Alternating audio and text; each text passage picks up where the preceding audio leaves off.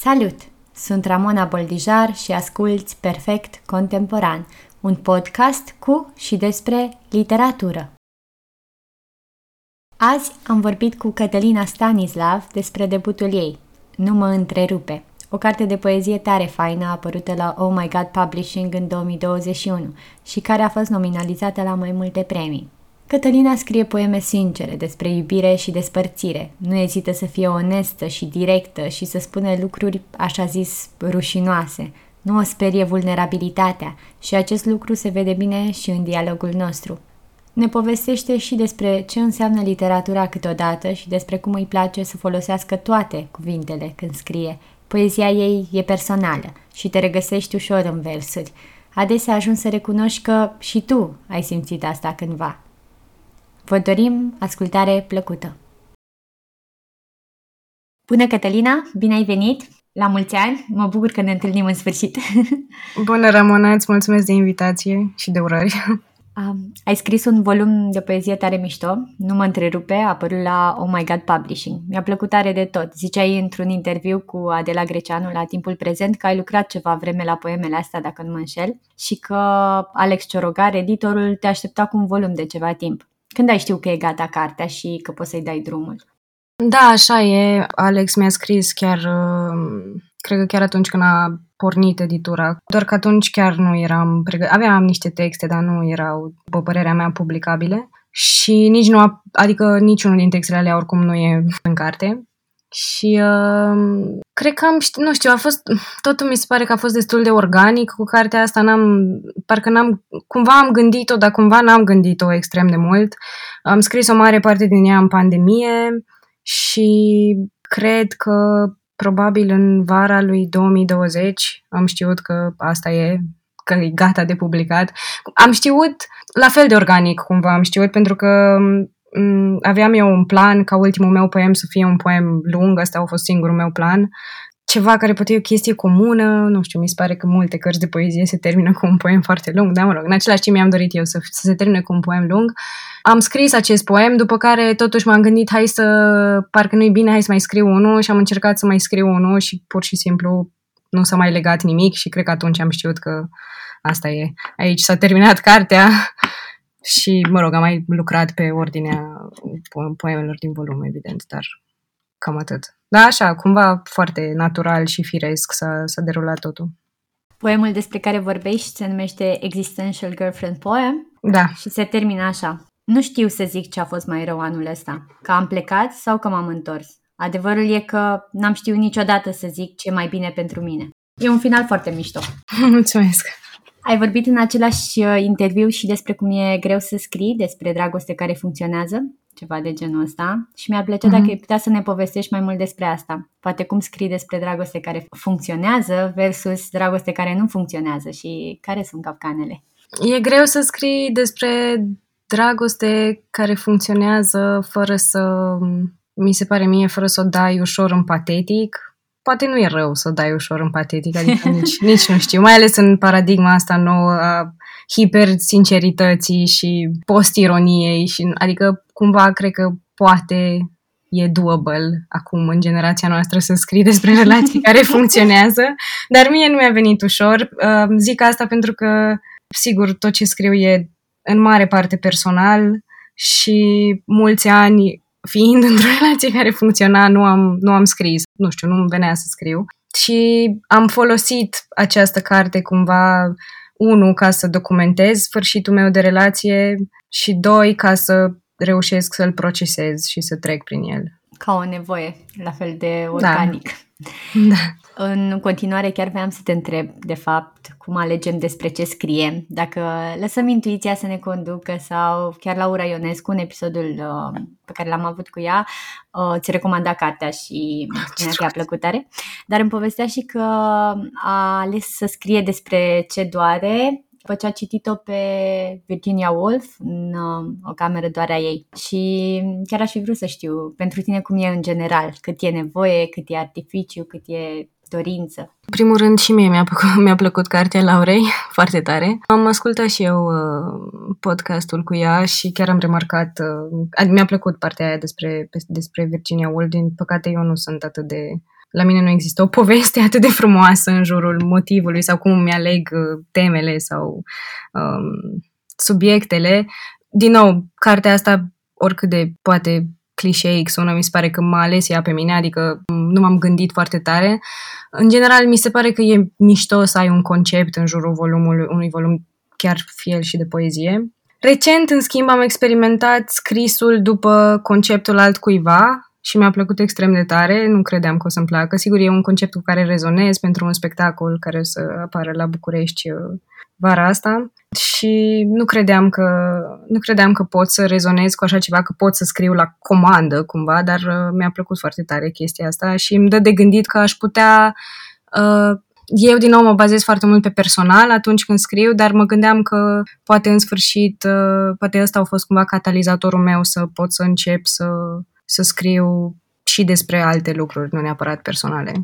Că veni vorba despre nevoie versus artificiu, o întrebare mare și sigur puțin enervantă, da. dar crezi că putem oferi calitate unui poem în funcție de um, veridicitatea întâmplărilor sau a sentimentelor care au dus la el? Cu alte cuvinte, e mai valoros un poem scris în urma ex- unei experiențe adevărate decât unul ieșit dintr-o experiență imaginată? Și cum vezi artificiul în poezie? La urma urmei lucrăm cu limbajul și orice se modelează e posibil să fie cel puțin în parte și un oarecare artificiu. Mm, deși eu scriu din experiențe personale, nu, nu pun neapărat foarte multă valoare pe asta și în același timp nici nu prea poți să-ți dai seama. Cumva, într-o măsură, mi se pare că toată lumea face asta, adică toată lumea care scrie inserează personal în, personalul în, în ceea ce scrie, dar uh, mi se pare că e și în aceeași măsură uh, vorba despre artificiu, pentru că altfel nu ar fi ficțiune, nu? Până la urmă.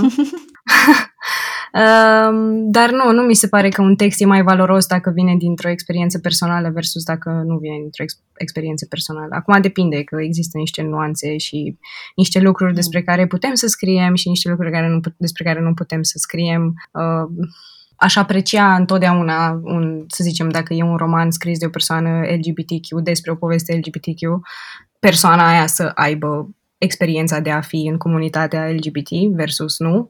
La genul ăsta de lucruri mă refer. Uh, adică în cazuri de genul ăsta, da, apreciez să vină sau, sau mi se pare important să existe o, o legătură cu personalul. Mă gândeam acum că depinde foarte tare și de situație. Filip Ross, cred, dar sunt mai mulți care vorbesc despre asta, spune că scriitorii sunt uh, niște mincinoși și cititorii acceptă cumva acest pact al minciunii. Și de multe ori uh, asta faci, chiar și când transpui ceva personal în um, ficțiune. Da, clar, minți. Trebuie să și minți destul de mult. da, absolut. Titlul ăsta nu mă întrerupe, pe lângă că e foarte mișto, se mulează foarte bine pe conținutul cărții. Mi s-a părut de multe ori că găsesc o voce pe care am cunoscut-o și eu de foarte îndeaproape cândva. Poate nevoia de a exprima și acele lucruri care poate nu sunt relevante sau meaningful la scară largă, dar care fac parte din viața noastră de zi cu zi, mai ales în relația de cuplu și în ieșirea din această relație. De multe ori m-am gândit că e și un soi de moto titlul ăsta, feminist, super strong. Lasă-mă să spun ce am de spus, nu mă întrerupe, destul de ușor de citit așa presupun. Tu cum simți acest titlu acum după atâta timp? L-am ales pur întâmplător, dar după aia mi s-a părut că... Și credeam că nu o să rămână, am pus doar titlul draftului așa, pentru că nu venea altceva în minte și am zis ok, las așa până îmi vine altă idee. După care m-am gândit, bă, nu, e, e, ce, e ce trebuie uh, și da, l-am Sigur că nu m-am gândit la el inițial ca fiind un statement cumva feminist, dar după aia m-am gândit mai poate să fie și un statement feminist. Și cumva mi s-a părut mie că are potențial să fie memorabil, e ușor de ținut minte, sună bine. Inițial cred că am pus să nu mă întrerup, după care am zis nu, aș vrea să sune ca o poruncă, exact, ca să fie mai, mai impunător puțin și am zis ok, nu mă întrerupe și probabil e singurul mod în care pot eu să fiu impunătoare. E foarte bun titlul. Mulțumesc. Mi se pare că se potrivește foarte mișto conținutul, că uh, ai o voce foarte sigură, dar și blândă. Mi se pare că vorbești și cu tine înainte să vorbești cu altcineva. E... Mi-a plăcut foarte tare chestia asta. se potrivește foarte bine, chiar dacă e întâmplător, cum zici tu, deși... Poate nu e cine știe ce legături a făcut creierul meu fără să-mi dau seama și efectiv mm-hmm. mi-a mhm. venit la modul, ok, pun asta și văd eu mai departe. Mă bucur că a rămas. da, și eu. Vă propun o mică pauză în care să o ascultăm pe Cătălina citind un poem. Biterol pe plajă Dacă aș fi înregistrat conversația asta de pe plajă, am senzația că ar fi fost echivalentul unei filmări pe webcam în 2005, când un băiat mi-a zis că sunt frumoasă și am plâns. Eu nu credeam că e frumos și asta mi se părea crunt, ca și cum era vina mea că el crede că eu sunt frumoasă. Nu e vina ta că eu cred că tu ești frumos, chiar dacă nici nu mai ești atât de frumos. Chiar dacă oricum n-aș înregistra conversația asta, ca să nu-mi amintesc că mi-afundam transpirată degetele de la picioare în nisipul ud, în timp ce prietenii mei existau în universuri mai calde, mai cu lumină blândă, și oamenii din camping plăjeau carne în fața corturilor și îmi simțeam umerii goi și calzi, mirosind a cremă de soare, carne și șervețele umede. Voiam să-ți spun că mi se strepeziseră dinții de la un campari care nu era campari. Voiam să spun că m-am îndrăgostit de tine, cred. Și muntele pe care nu pășesc femeile se uita la mine ca un tată absolut dezamăgit. Am resimțit semnele insolației de peste zi până seara târziu, cât timp alți prieteni și prietenilor existau și ei în universuri mai calde, mai cu lumină blândă. Și m-am rugat să-mi cumpere cineva o apă din aia roz cu vitamine. Mi-au dat lacrimile de fericire când a intrat cu ea în cameră. Um, câteodată când mă plâng la prietenii mei se întâmplă des să mă plâng. Le mai zic că uh, vorba Cătălinei Stanislav. Câteodată îmi place să le fie oamenilor uh, mile de mine. E un vers dintr-un poem de al tău. Am râs când am citit, dar un râs din la a, știu și eu bine cum e chestia asta. Și apoi niște tăcere pentru că m-am recunoscut și mi-a fost un pic rușine. Ce ne poți povesti despre instanța asta? Poemul se numește Mă gândesc foarte des la posibilitatea de a fi mamă. Nu că n-aș trăi și eu din validare, trăiesc exclusiv din validare și mai mult. Uneori îmi place să le fie milă oamenilor de mine. Încerc să mă gândesc acum dacă, dacă poemul ăsta are vreo poveste. Sigur, cred că a pornit de la... Am scris în același timp poemele astea două, adică, de, mă rog, unul după celălalt, ăsta de pe pagina din stânga, Oh My Darling, și cel de pe pagina din dreapta și Cred că inițial s-ar putea să fi fost același poem pe care l-am împărțit în două, pentru că mi-amintesc că a pornit de la ceva, cineva care îmi scrisese ha-ha-ha, adică scria obsesiv ha-ha-ha-ha în căsuța de chat, care nu apare în poemul ăsta, apare în celălalt și mă scotea din minți acest ha-ha-ha-ha. Și ulterior uh, mi-am dat seama că am un guilty pleasure din a mă uita la comentariile și like-urile de pe Facebook ale um, unor cunoștințe cumva din copilărie, dar super îndepărtate, cu care nu mai am nicio treabă și care au început să facă copii și se căsătorească și tot felul de chestii din astea și așa banalitatea sau, mă rog, cumva rutina și uh, normalul vieților for some reason uh, mă fascina sau îmi plăcea, mă uitam obsesiv la chestiile astea și mă uitam la comentarii și cumva toată lumea felicita pe cineva că e gravidă și oh my god. Um, și um, chestia asta cu uneori îmi place să le fie milă oamenilor de mine e ceva ce uh, simțeam foarte tare când eram adolescentă. Ai o să sune poate stupid, dar uh, da, sunt sigură că probabil multă lume trece prin, prin lucrurile astea. Aveam chestia asta că mi se părea că e mai Uh, sau că faptul că aș putea să sufăr uh, mă face cumva să ies în evidență dacă se vede pe mine că sufăr și aveam această chestie care după aia ulterior de seama că mi s-a părut amuzantă după ce am mai crescut puțin. Dar da, e și chestia asta de mm, atenție pe care ți-o dorești de la cineva, nu neapărat oamenii în general, ci cineva anume, pentru că mai departe am zis asta cu Uh, uneori îmi place să le fie milă oamenilor de mine, dar după aia trec la persoana a doua singular.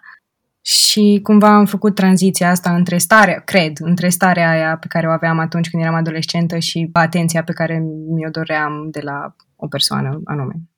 Cred. Wow, niciodată nu mi-am... Uh, uh, am făcut hermeneutică pe textele, pe propriile texte, dar Uh, eu mă gândeam pur și simplu că e o chestie foarte curajoasă, pentru că cel puțin pentru mine, să citesc și să-mi dau seama că, știi, și eu fac chestia asta încă și acum, după atâția ani. Uh, uneori îmi place să le fie oamenilor de bine și e, mi-a fost un pic rușine când uh, mi-am dat seama că încă se întâmplă. Dar pe de altă parte m-am gândit că probabil tuturor ne din da, exact. Da, exact. plăcere. Da, e exact. foarte umană și foarte raw, crudă. Da. Mi s-a părut foarte fain că ai ales să o zici atât, atât de direct, că sigur puteai să o spui în orice alt fel, dar ai spus așa cum e și a ajuns unde trebuie. Ce să spun, îmi place să zic chestii rușinoase în poezie. Sau chestii de care ne este rușine. Și mi se pare că pentru asta câteodată este literatura. Uh, să poți să spui lucrurile astea rușinoase și să, să știi că alții le citesc și se gândesc cum te-ai gândit tu. Că da, mă, și, și eu cred asta și și mie mi-e rușine de asta. Chiar despre asta aș fi vrut să vorbim în continuare, despre ceea ce punem sau nu punem în poezie. O grămadă de uh, discuții controversate, să zicem, pe, sau iscat pe tema asta. Uh, că unele lucruri ar fi mult prea vulgare pentru a fi puse în poezie și că nu ar face poezie. Eu am mai vorbit despre asta la podcast în primele episoade și cred că limbajul e menit să fie folosit cu cât mai uzual, cu atât mai bine, pentru că demonstrează faptul că suntem uh, vii și trăim acum, nu acum 100 de ani. Cu cât folosești un limbaj mai învechit, cu atât textul tău e posibil să fie artificial și extrem de penibil și pe lângă asta nu reflectă nimic din ce se întâmplă acum. Spune-ne și tu ce crezi despre ce folosim și ce nu folosim în poezie. Eu evident folosesc tot, sau mă rog, multe lucruri, um, dar sincer nu m-am uh, gândit foarte profund la asta, în sensul că nu m-am gândit uh, că ar fi cineva ofensat de ceva ce am scris, la modul nu știu, cuvinte pe care n-ar trebui să le zică o fată sau lucruri de genul ăsta. Pur și simplu n-am crezut că o să trec prin chestia asta până la premiile Minescu. cu toate că tot timpul am, adică și ca adolescentă am scris cu toate cuvintele, uh, nu mi s-a atras atenția niciodată la nicio lectură, la niciun fel de, nu știu, cenaclu sau whatever, nimeni nu mi-a zis să scoate cuvântul X de aici, uh, că, nu e, că nu e ok sau că e prea vulgar sau eu nu înțeleg constructul ăsta de vulgar în 2022. Uh, și nu... Nici limbaj licențiat. Da, da. Se pare. Și cumva nu mi-a trecut prin cap că aș putea să fiu trasă de mânecă pentru că am scris uh, că am folosit niște verbe prin niște poeme, dar s-a, dar, s-a, dar s-a întâmplat după Eminescu și a fost, uh, a fost funny la început, recunosc. O vreme, vreo jumătate de zi, mi s-a părut amuzantă toată situația în care eram. Uh, după care n-a mai fost amuzant pentru că am început să primesc eu, dar mai ales Ileana, hate messages peste tot. Și m- m-a deranjat faptul că nimeni, sau nimeni, mă rog, m-a deranjat, nici nu știu m-a deranjat, uh, m-am agățat cumva de faptul că nimeni din toate articolele și comentariile groaznice pe care le-am citit atunci n-a sesizat faptul că am folosit acel verb pentru că în mintea mea, sau mă rog, eu cred că are o conotație și subversivă în același timp, pe lângă uh-huh. faptul că este unul uh, de natură, mă rog, sexuală, mai nu. Dar uh, acum, după episodul ăla, cumva I feel strongly, gen, aș, aș vrea să aș vrea să vorbim mai mult despre lucrurile astea. Des... Nu credeam că e cazul în 2022 să vorbim despre de ce o femeie nu poate să scrie cum vrea ea, deși nu știu de ce nu credeam că e cazul, că nu e ca și cum uh, se întâmplă extrem de multe lucruri uh, bune în direcția asta în România în momentul ăsta. Mm, dar da, cred, mi se pare că ar trebui să, să existe niște, niște discuții pe tema asta mai largi, mai, nu știu, poate niște workshop-uri fix pe tema asta cu limbajul și limbajul și femei, mă rog, limbajul folosit de femei în poezie și de ce e ok ca un tip să folosească anumite cuvinte, dar nu e ok ca o tipă să folosească anumite cuvinte. Mm, mă, mă și întristează subiectul ăsta cumva și mă și înfurie în același timp. Și de atunci recunosc că n-am mai, n-am mai reușit să citesc poemul la nicăieri. Deci, cumva am crezut că numai am crezut că am trecut prin asta ok, mă rog, și am trecut ok, whatever, dar n-am mai, n-am mai citit poemele de atunci și tot, de fiecare dată când îmi aleg poemele pe care să le citesc undeva și sar peste ăla, mă gândesc, nu, hai, ar trebui să-l citesc și după aia cumva uh, îl, îl, las, îl las deoparte. Uh, da. Îmi pare rău că s-a întâmplat asta și sunt uh, super de acord cu tine. A fost cumva un șoc și pentru mine să văd că oamenii încă mai reacționează așa, da. deși a fost uh, un scandal similar și când a luat Anastasia da. Gavrilovici, Eminescu da, și e. poate că... A mai fost un scandal sim- similar și cu Medea Iancu. Uh-huh. Uh, da, mă rog. De asta zic că cumva mă așteptam, da? Mă așteptam să fiu eu în mijlocul lui, dar... dar da. Să revenim la lucruri mai plăcute. Da. Citind cartea ta, mi s-a părut că ai și o tehnică foarte bună și eram curioasă dacă te revendici de undeva din punctul ăsta de vedere.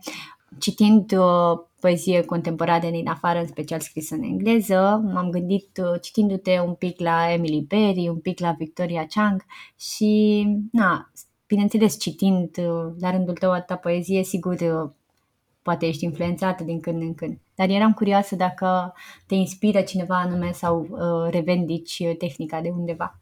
Mai la Emily Berry ai ghicit, dar uh, pe Victoria Chang nu am citit-o, dar poate ar trebui. În special poemele în proză aduc aia. A, da? Oh, a Victoria Chang. N-am, n-am citit-o, dar... Uh, așa mi se pare mie. O să o citesc acum că mi-ai spus asta. Uh, Um, da, Emily Berry, mm, Hera Lindsay Bird, care este una dintre poetele mele preferate și pe care sper să o pot traduce cât de curând în română, pentru că mi se pare că trebuie să ajungă cartea, prima ei carte, care se cheamă tot Hera Lindsay Bird, um, în uh, România. Uh, să mă gândesc Sam Rivier e unul din poeții mei preferați, Crispin Best uh, mai place, dar da, cumva ai dreptate, zona asta e probabil de acolo mă revendic. Și am citit mai multă literatură străină decât, uh, mă rog, poezie străină decât română. În, în ultimii ani nu, că acum de vreo 2 ani tot citesc și poezie, multă poezie și din România, dar înainte de asta cred că din cauza contextului cu festivalul, Zona Nouă și așa am citit multă poezie străină. Ce ne poți povesti despre Zona Nouă? Poate ne ascultă cineva care nu știe nimic despre asta. Zona Nouă, vrei să fac așa un uh, mic istoric sau... orice, orice simți tu că ai vrea să spui. Poate ne spui puțin și despre uh, munca ta de traducător. Mi-ar plăcea să aflu. Da, sigur.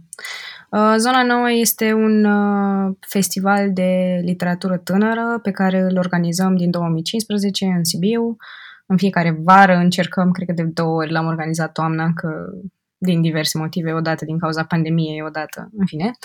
Uh, și a început, deci noi aveam această revistă în același timp, Zona Nouă Revista, zona, și a urmat Zona Nouă Festivalul. Înainte de uh, revistă și festival am avut un cenaclu de unde, am, unde ne-am cunoscut și un, parte din noi am rămas în echipa în echipa de organizare a festivalului și în echipa redacțională a revistei. Și da, avem nouă țări în fiecare an, poeți din nouă țări în fiecare an, uh, poezi din România și străini și e, e, eu tot zic că mi-aș dori ca festivalul ăsta, sau am, am zis acum câțiva ani că îmi doresc ca festivalul ăsta să ajungă ca festivalurile mari de muzică și să vină lumea cumva cu uh, valiza și cortul, nu știu, din alte, din alte, din alte locuri ale țării special pentru el. Și, mă rog, nu se întâmplă asta în sensul că nu vine lumea cu cortul, dar au început să vină special pentru noi din, din alte colțuri ale țării ca să, ne, să, să audă poeții în fiecare vară și mi se pare chiar sunt mega mândră că încă există, că încă lucrăm bine împreună, că e o atmosferă mișto la festival în absolut fiecare an și chiar mi se pare că facem o treabă bună. Muncim mult toți, dar mi se pare că, că e cumva bebelușul nostru. Oh. da. Ziceai de muncă de traducător. Am început să traduc mai întâi pentru celălalt festival de poezie din Sibiu, pentru Poets in Transylvania. Poezie, după care încet, încet, prin recomandări și alte lucruri am început să traduc proză pentru, mă rog, romane pentru diverse edituri. Am tradus în mare parte young adult fiction până acum, uh, cu excepția câtorva cărți. Um, îmi place foarte tare, deși e o muncă chinuitoare și nu extrem de bine plătită. Și înce- cum, câteodată mă, mă demoralizează chestia asta și îmi zic că nu are sens să mai fac asta, că muncesc 3-4 luni pentru, mă rog, destul de puțini bani, dar uh, în același timp e rewarding în alte feluri pentru mine. Uh, îmi place să stau să lucrez pe fraze, îmi place să am timp să traduc. Problema e că fac mai multe chestii. Nu poți trăiești exclusiv din traducere, așa că fac mai multe lucruri în același timp și asta câteodată mă lasă pe ultima sută de metri cu traduceri și nu-mi place să mă grăbesc cu ele, dar da, am, acum recent am tradus uh, împreună cu Anca Simina Martin Intersecționalitate a Patricia Hill Collins și uh-huh. Sirma Bilgi și n-am tradus până acum teorie, mai ales teorie feministă și mi-a plăcut extrem de tare și sper să mai urmeze încă ceva vara asta, sper. Spune-ne și unde a apărut ca să... A, la editura Universității Lucian Blaga, din Sibiu. Cum e să traduci uh, poezie? Cât de greu e? Mm, mie mi-e mai simplu să traduc poezie decât orice altceva, ca să fiu sinceră. Acum depinde. Am avut și poeți la care m-am, m-am chinuit tare, mai ales dacă e din română în engleză. Deși îmi place cumva mai mult din română în engleză, dar mie și mie, îți dai seama că mie, mie și mai greu. E ca e ca un puzzle cumva așa, nu știu. Um, îmi, îmi place. Îmi și place mai mult să traduc poezie decât orice altceva, dar uh, mi se și pare uneori mai simplu decât să traduci. Uh, cumva pentru că traduci, nu știu, două pagini de poezie sau, mă rog, traduci două poeme sau trei poeme sau ceva de genul ăsta și ai un feeling de accomplishment mult mai mare decât dacă traduci cinci pagini de proză dintr-o carte de 300 de pagini, adică, știi? Cred că e și da. chestia asta, că traduc trei poeme și sunt, da, am tradus trei poeme astăzi, am făcut ceva, adică e, e ceva, e bine. Când știi că un poem e gata, gata și nu mai are nevoie de nimic atunci când îl scrii? Nu știu, îmi vine să te întreb pe tine, tu, tu cum, cum știi? Că eu nu-mi dau seama, adică la mine pur și simplu e un... Um, ori știu, ori nu o să știu niciodată niciodată. Da, și îl lași complet. da. da. Da, cumva la, la fel e și la mine și îmi, îmi plac... Um, îmi plac finalurile strong la poeme, adică mm-hmm. îmi place să muncesc pe un final, să-mi iasă bine, să sune bine, să, nu știu, să fie, să aibă sens, să, în fine, da, și să-l ții minte. Și Eileen Miles e o poetă care face asta extrem de bine, mi se pare mie. Uh, mm. N-am citit-o, ce ne recomanzi? Da, e o antologie de poeme și se cheamă I Must Be Living Twice. În spatele tău este un um, tablouaș da. pe care scrie, nu am zis ce am zis. Și o rochie agățată să usuce. um, este... Nu am o poveste foarte complexă pentru el. E un uh, tablou făcut de Dumitru Gorzo. A, la un moment dat, în timpul pandemiei, a dat câteva chestii gratis și m-am înscris repede să primesc și eu ceva și mai rămăsese, mai rămăsese puține și mai rămăsese și ăsta printre ele și mi s-a părut, nu știu, mi s-a părut fan și witty și cumva că mi se potrivește mie. Mie îmi place foarte tare. Da, și mie, da. Chiar râdeam când am făcut podcastul cu Alina Purcaru, că și ea are unul exact la fel. Și uh, La, a, l-am mai văzut undeva și cred Probabil la Alina. Atunci l-am văzut, da. Nu, uh, nu mai știu dacă l-am văzut la Alina sau la tine, dar am urmărit discuția dintre tine și Alina pe YouTube și am văzut pe video. Dar nu mai știu la care dintre voi acum că zici. Pe ce muzică ai scris tu? Nu mă întrerupe. Eu nu scriu cu muzică. Îmi pare rău să te, să te dezamăgesc, dar nu traduc și nu scriu cu muzică, ever. Nu pot nu am, nu am atenție distributivă, nu pot să fac lucruri din astea, oricum e greu să mă concentrez, deci nu. Data trecut am vorbit cu Mihail Vakulovski, care mi-a spus același lucru, da? că el uh, nu, nu scrie pe muzică. Băi, mi-aș dori, dar nu... um, Te-ai gândit să explorezi și proza, să scrii și altceva în afară de poezie? Da, păi cred că următoarea carte pe care să o scriu probabil o să fie proză. Eu am, mi-am dorit să scriu proză în primul și primul rând și am început să scriu proză prima dată înainte, când, când am început să scriu. Și nici nu știu cum am ajuns să scriu poezie. Inițial am ajuns să scriu niște poeme în proză și după aia să încep să-mi tai versuri, versurile. Și da, mi-aș dori mult să scriu proză, dar nu am nimic momentan, adică nu, nu am nimic în plan, dar doar at- atât am în plan că aș vrea ca următoarea carte să fie una de proză.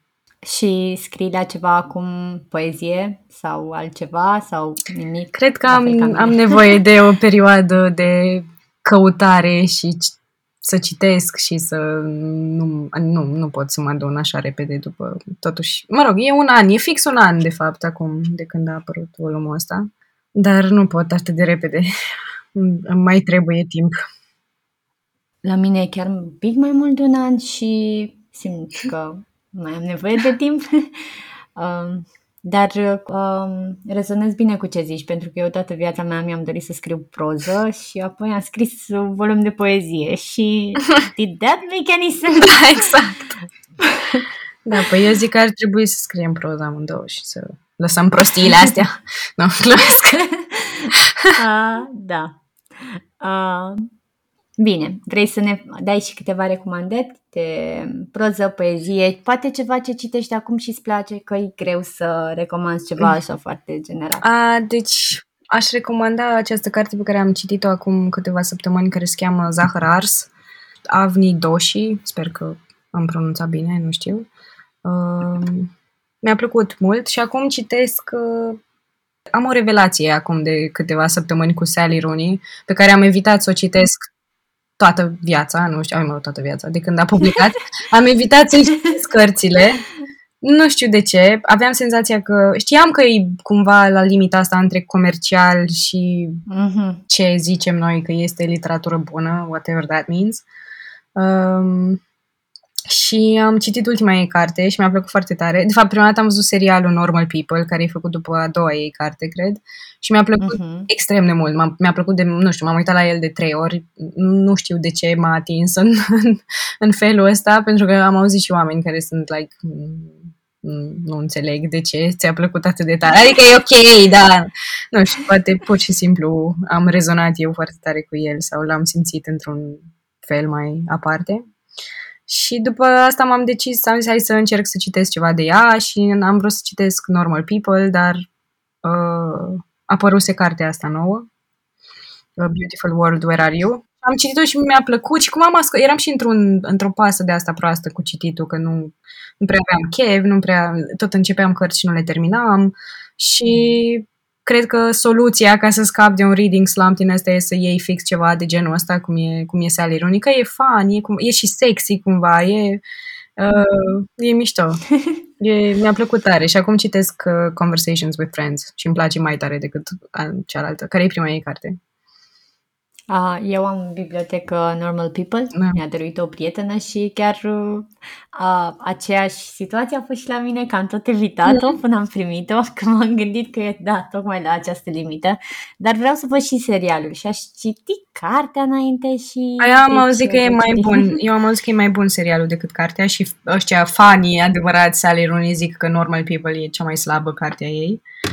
Uh, okay. Dar serialul e extraordinar, mie mi-a plăcut foarte tare. Și nu știu, parcă e... Am recomandat cartea asta pentru newsletterul Glamour și ziceam că că mi se pare aiurea că dăm la o parte scriitoare femei care scriu rom- că, sau că a scrie un roman romantic sau un roman de dragoste e ceva cumva un fel de insultă, un fel de aoleu, ai scris un roman de dragoste. Și ea o face extrem de bine și e greu să scrii un roman de dragoste care să sune bine și să fie nu știu, fan de citit și nu penibil și nu cringe și nu nimic, adică uh-huh. chiar mi se pare greu și mi se pare că o face bine. Uh, de-abia aștept să o citesc. Cred că e o, doar o altă ipocrizie de a societății că, oh, romance. Da, exact. Dar Și de că fapt e- toată lumea citește. Da, și că e tipă și că nu i-aș spune un romance, în- oricum nu i-aș spune romance în sensul ăla clasic de romance, Mhm, e. mhm. și are niște nuanțe și are niște subtilități și pe care dacă vrei poți să le ignori și să-l citești ca pur și simplu ca pe o carte pe care o citești la plajă, dar pe care poți și să le explorezi mai departe.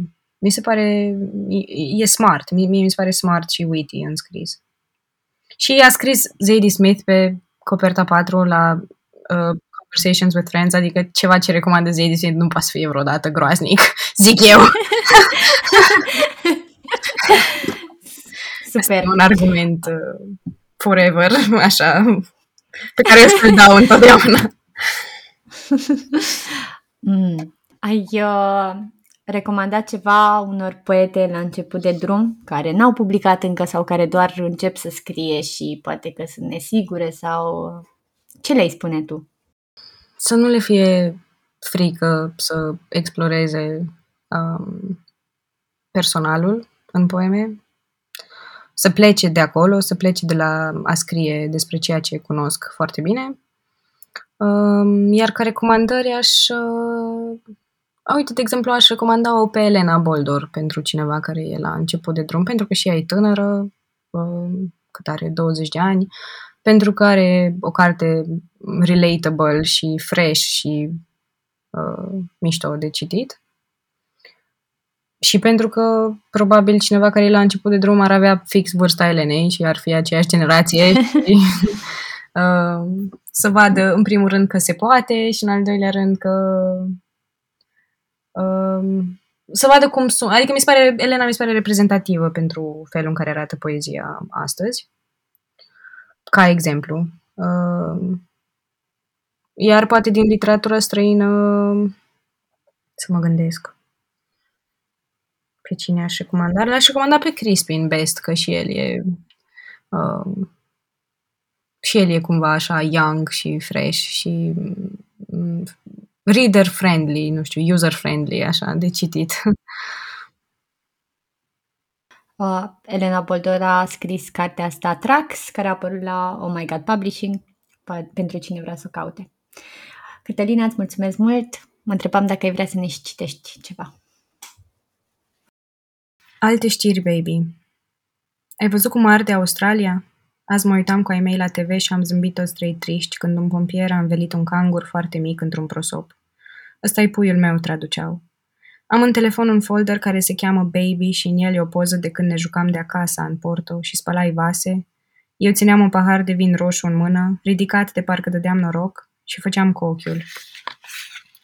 Îmi amintesc cum râdeam la masă cu cineva care m-a întrebat dacă am locuit vreodată împreună înainte de Porto. Și când am zis că nu, a pufnit cumva drăgălaș, cumva lasă că vedeți voi ce futută-i viața.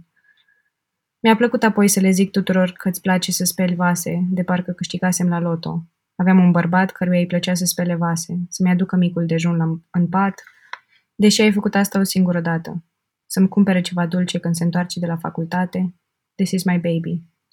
Mi-a plăcut mereu să te fac să pari iubitul anului, să creadă toți că viețile noastre se completează impecabil, de parcă ne construiam pe amândoi în Sims. El profesor, ea scriitoare.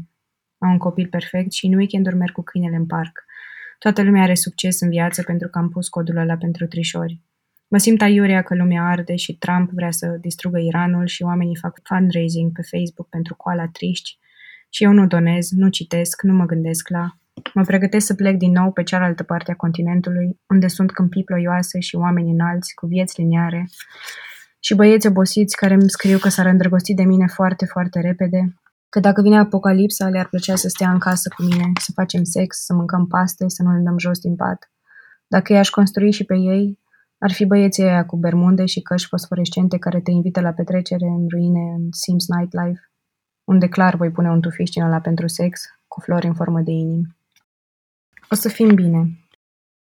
Chiar vreau să văd poze cu toată viața ta, iubitele tale, părul mare care face umbră pe nisipul din fața unor ruine pe care le-ai vizitat cândva, puloverele de iarnă de căpătat, ore întregi în fața televizorului de care te-ai bucurat cu ai tăi, fața ta când deschizi cadouri sau când te trezea maică ta să mergi la școală.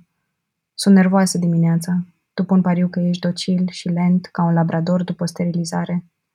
Fața ta când nu mai e lapte pentru cafea în frigider, când nu mai e nici urmă de speranță, în ochii triști care privesc cu îndoială, ca să-ți spun că e ok, o să fim bine, o să vezi cât de bine. Pentru că dacă sunt cu adevărat sinceră, nu spun nimănui niciodată că e ok, o să fim bine, pentru că mereu trebuie să mi se spună mie.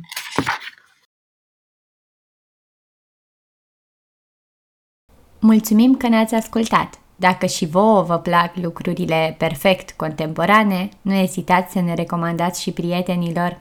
Aveți grijă de voi,